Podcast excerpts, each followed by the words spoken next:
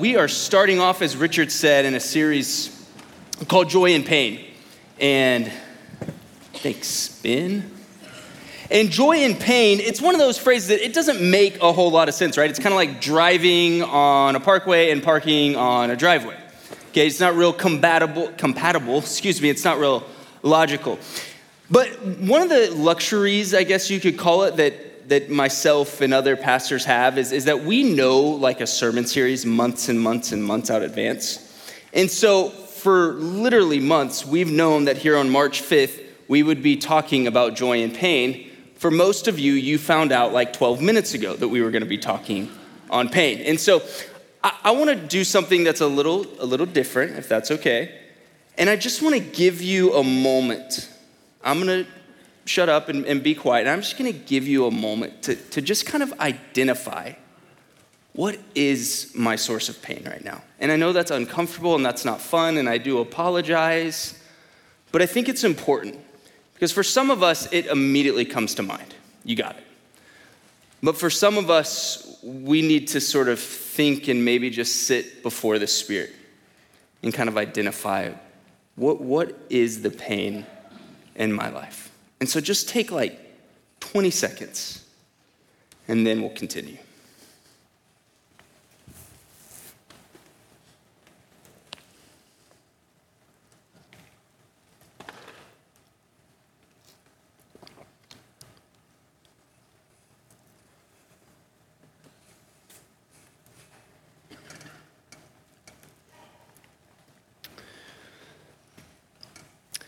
You might find yourself in a position and you think about what just came to mind. And maybe you're the person that didn't even have to spend that long really contemplating. It's, it's pretty obvious what your pain is. And you're here wondering, almost daring me to convince you that there could possibly be any joy in the situation that you're navigating. And I get it, it, it doesn't make sense. And if you're wondering, how could my pain, my heartache, even be in the same sentence as the word joy, that doesn't make sense. I hear you, and that's a good question. And it's a natural reaction. And it's why we want to spend just the next couple weeks looking at this idea, which comes from the very passage of scripture that we'll be in this morning, James 1, and particularly verse 2. But, but how could there be joy in pain? How could pain and joy ever be compatible? And, and this week we'll, we'll look and we'll peer into the idea of, of, of maybe what we can find and a purpose that we can find even beyond our pain. And then next week, Gary will talk more about how our pain often becomes a source of ministry. And so we have jumped right into the deep end this morning. I hope you brought your swimming trunks. I don't know, that would be weird if you did. It's March. But let's read James 1 2. And we were just going to keep trucking along, pretending like I never said that thing I just said a minute ago. Deal? Cool, that's between us. They'll edit that out, right? Got it. Consider it pure joy, my brothers and sisters, whenever you face trials of many kinds. You know, James, is, he's not suggesting that there's an if then statement happening, right? It's not if you have pain, then this is how you navigate it. Okay, there's not a preceding clause to the verse we just read. But, but really, what James is saying is as surely as the sun will rise and the sun will set, so will pain wander down the alley of your life. And yet, that first word in verse 2, consider, consider. James is saying that whenever pain comes knocking at the door of our life, we have a consideration to make. There is an option or a different choice of how we can navigate this pain. Many people will step into pain and they will consider a sort of woe is me disposition. Woe is me. Why is this happening? I don't understand this diagnosis, this lab report. I, I ate my veggies, I took my vitamins, I even exercised. Why is my why is my child rebelling in this way? I don't understand. I sent them to, to Christian private school and they went to every Chi Alpha and student camp. Why are they doing this? Why is my spouse hurting me in this way? We meant our vows, didn't we? Woe is me. This isn't fair. Why is this happening? Or some will consider pain and think maybe, maybe there's more than the eye meets. Maybe. Maybe there could be purpose beyond these circumstances. A couple weeks ago, my sister, who I love and am very close with, but she frankly asked me a ridiculous question. And I'm gonna tell you, you won't believe it. Okay. You guys don't know me as well as my sister knows me, but you'll know that this was a ridiculous question. She asked me if I'd ever done Whole 30. Yeah, right. Who would do that? Like, seriously, who would say no to sugar, dairy, and carbs, i.e., donuts, for 30 whole days? Not me, okay? There's a donut place off Campbell and Coit. I keep them in business, all right? Who would do that? 17% of Americans diet in some way, shape, or form. And, and, and here's the thing people diet for a variety of reasons, right? But I'm pretty sure that no one diets because they just love restricting certain things from their body. Okay, no one steps into a diet and says, Oh, I'm not really dieting because I wanna sleep better, I wanna have more energy, I wanna lose weight. I just love the torture of not eating cookies, and so that's why I'm choosing to diet. Okay, that, that's not a reason that people diet, but people diet because they look beyond the sacrifice and they see a benefit beyond it. And there is a benefit that outweighs the momentary affliction. And this morning, it's, we, got, we got a simple agenda before us. We want to answer one question Is there a purpose beyond our pain? Is there a purpose beyond our pain? And I think James is going to help us understand that as we make our way through these first seven, eight verses. And so let's, let's look back at verse three because you know that the testing of your faith produces perseverance. Now, I've read this passage several times, but, but something this week and, and the week and a half leading up to it that, that really stuck out to me is, is James says that we know, he assumes that we know that trials will always result in a testing of our faith. And I'll tell you what, what was unique that stuck out to me that hadn't previously is, is by this acknowledgement, James is telling us that he knows that trials, that pain always feels like a test. Okay, I, I, think I used to have this idea that, like, for like super, super, super, super duper Christians, pain didn't even feel like a test, right? It didn't even feel like a thing, right? It didn't even feel like an actual trial. It felt like walking into a test only to find out you had a substitute teacher and you get an extra day to study, and that's the greatest thing in the, in the world, right? To me, that was what I thought pain felt like if you like really, really, really were a good Christian. But the reality is, is, is James is acknowledging, James is acknowledging is that pain is real, right? The, the call of the Christ follower is not to be desensitized or detached from your pain. It's not to pretend like it doesn't exist. And if you think about it, to pretend that pain doesn't exist, that's, that's not even congruent with who we know Jesus to be, right? Because we know that Jesus acknowledged the very realness of the pain on the cross. But he also found great joy in looking beyond the cross to an empty tomb. And so, if, if we learn to look beyond our pain, we will understand that in times of great hardship, in times of great pain, our faith is being reinforced and it is being strengthened, and we are being groomed informed in how to persevere in more and more extreme and unthinkable circumstances that the world so often throws at us. And so we find purpose in our pain as it produces perseverance. But I think a lot of times we stop right here. And, and probably if, if we just kind of did an anonymous poll in this room, a lot of us would say, like, yeah, God uses pain to just like make us stronger and stronger and stronger and bulkier Christians, right? Like, that's really the only purpose in pain. And I think that's absolutely part of it, right? That's what we just read in verse 3. But that's not all. That's not all. Look at verse 4. It says, Let perseverance finish its work so that you that, so that you may be mature and complete, not lacking anything. Does anyone remember the Florida versus Ole Miss game in 2009? Okay, David Barrett's not in here, so someone needs to go check that out because he does. He was at that game, he went to Florida. Nobody remembers it. Okay, well, let me catch you up to speed. So Ole Miss was two and two. They had just lost to Vanderbilt. I'm more of a Big 12 guy. I'm pretty sure you don't lose to Vanderbilt though. That's like a thing, kind of. It's kind of like losing to Kansas, maybe. Okay.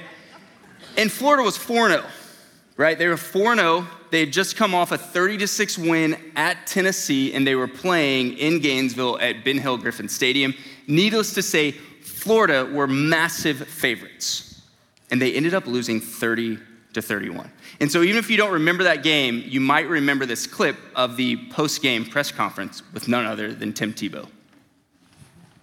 I'm sorry. Um, extremely sorry. You know, we are hoping for an undefeated season. That was my goal, something Florida's never done here. But I promise you one thing a lot of good will come out of this. You have never seen any player in the entire country play as hard as I will play the rest of the season, and you never see someone push the rest of the team as hard as I will push everybody the rest of the season, and you never see a team play harder than we will the rest of this season. God bless. So, a good team, right, a competitor or athlete, they will allow the agony of defeat to expose their deficiencies so that they can learn from their weaknesses and therefore become a more complete team. And it worked for Florida. They didn't lose another game that season and went on to win the national championship. And, and, I, and I share that because when we see beyond our pain, we understand that it is refining us by exposing our deficiencies. So that, as James says, we can be made more mature and more complete.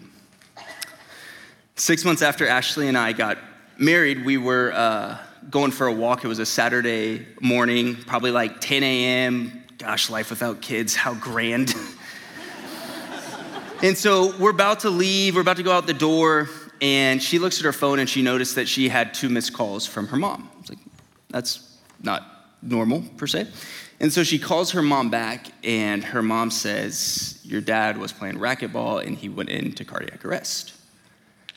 And so we get in the car and we drove down to Austin, and, and by the grace of God, he survived and, and is healthy and is doing awesome. But as we drove down to Austin and as we got there, and, and, there was so much ambiguity and confusion, I remember getting just a couple minutes by myself, and I was in the car, and I, I'm a big journaler, but I didn't even have time and just the scurry to get on the road to pack up my journal. And so I went and stopped at a CVS or something and grabbed just like a little, I don't know, memo pad or whatever.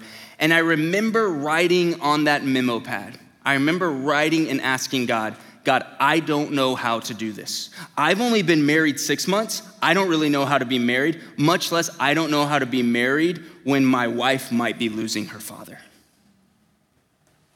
I had a real deficiency. I have many. But I had a real deficiency in that moment. I didn't know what to do, I didn't know how to proceed. But in my deficiency, God met me with his sufficiency. And, and we, can, we can talk about why do these different things happen. And, and we can allow and we can see that our deficiencies are exposed, but it's always, always because the Father desires to show us more and more of his sufficiency and of his goodness. And so we find purpose in our pain in knowing that as our deficiencies are exposed, so is the sufficiency of the Father. Look at verse 5 with me. If any of you lacks wisdom, you should ask God, who gives generously to all without finding fault, and it will be given to you. And so we see greater purpose in our pain when we understand that our wounds often become the doorway for wisdom. Okay? And, and, wisdom is the understanding, or biblical wisdom is the understanding of the ways of God and his readiness to act. Okay? You and I, we will never see the purpose beyond our pain until we can willfully submit to the idea that our timing is not God's timing, our ways are not God's ways. We will never see purpose beyond our pain until we can pray as Jesus taught us to pray Lord, your will be done and not mine and also like actually mean it, not just recite it. We will never understand the purpose beyond pain until we can see that God's will is not ours.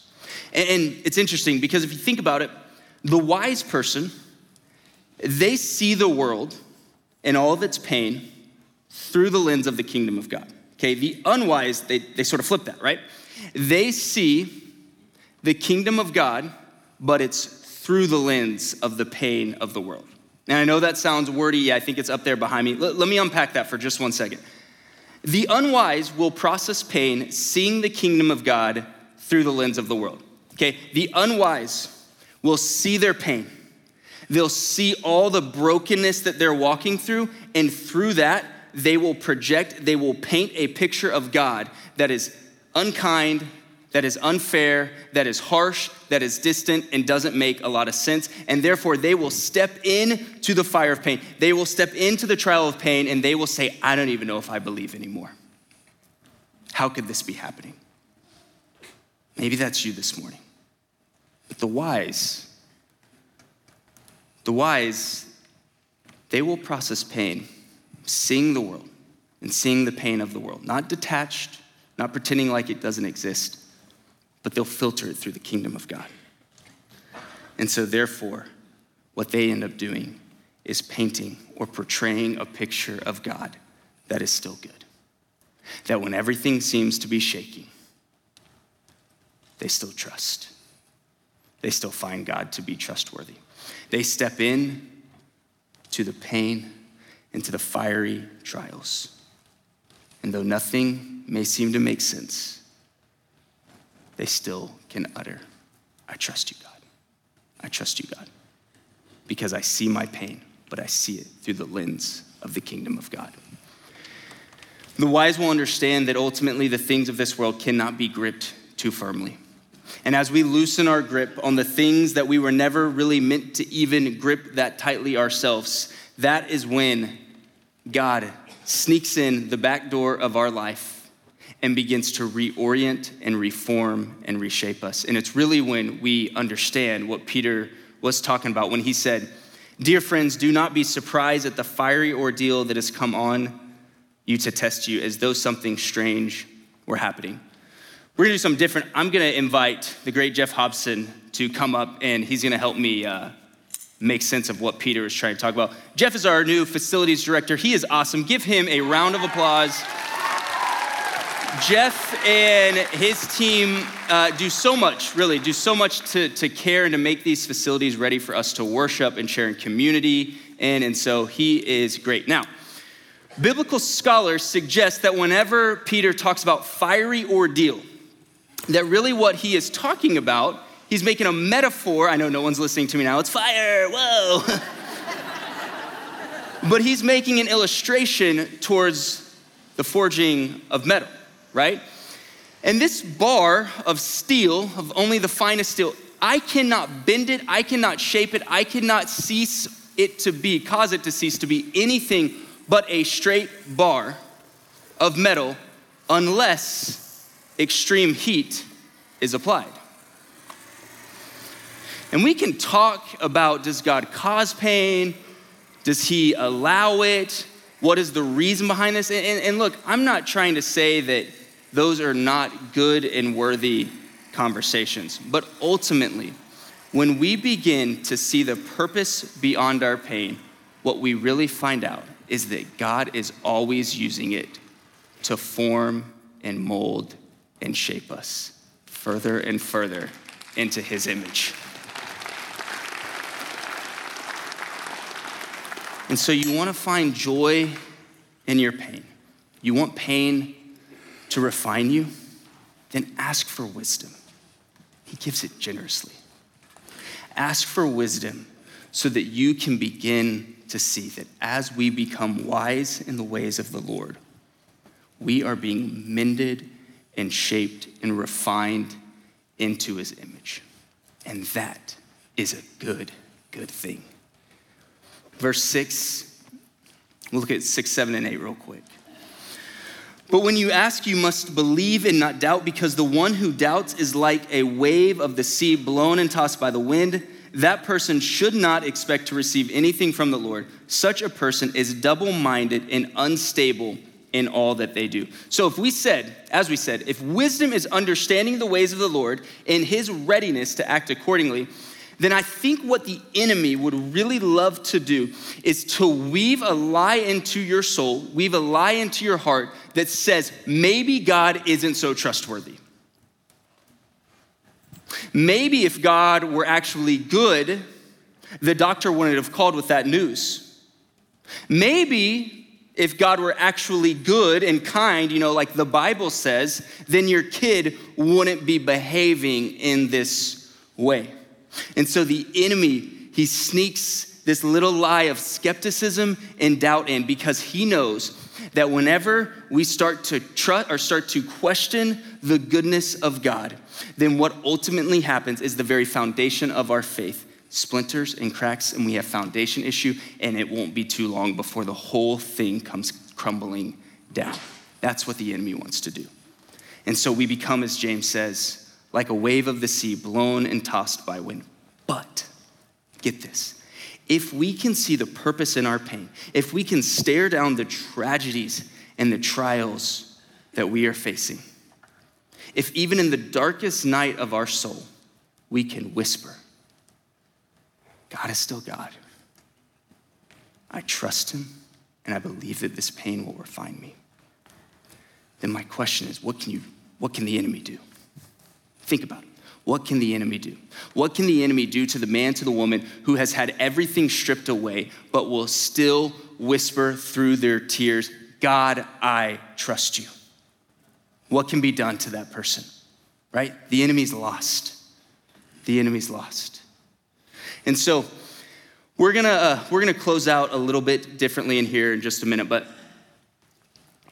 before we do that, let me tell you about some of my glory days in high school as part of the sermon. I hope. I played two sports in high school, neither very well, but, but I played football and I ran track.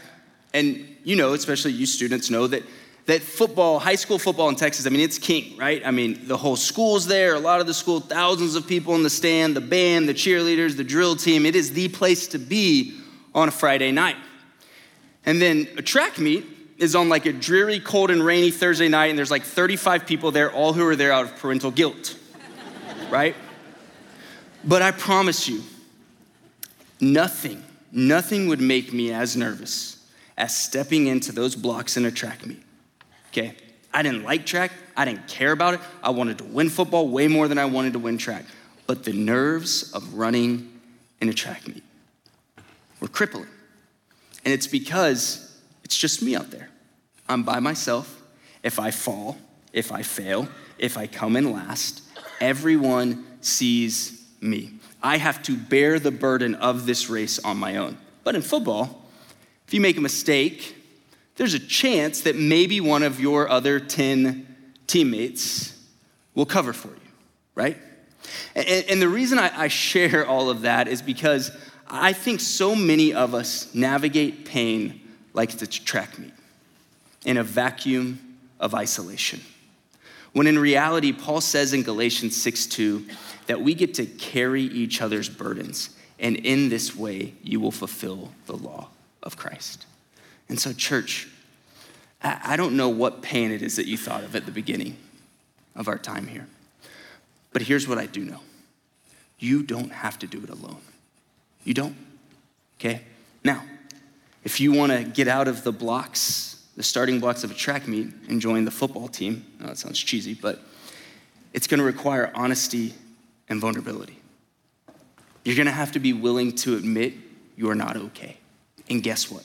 It's okay to admit you're not okay. And I would say if you can't do that here, then that's a problem. Because this should be the one place that is safe to admit when things are not right. And so I, uh, I want to invite Kristen to, to come up. You guys typically see Kristen up here uh, leading us in, in worship. And as she's coming up, she's right there behind me. But, you know, Kristen and I were talking um, just not long ago, and, I was kind of telling her about this article that I had recently read in which the title of the article really caught my, uh, caught my attention. It said that American teenage girls are not okay.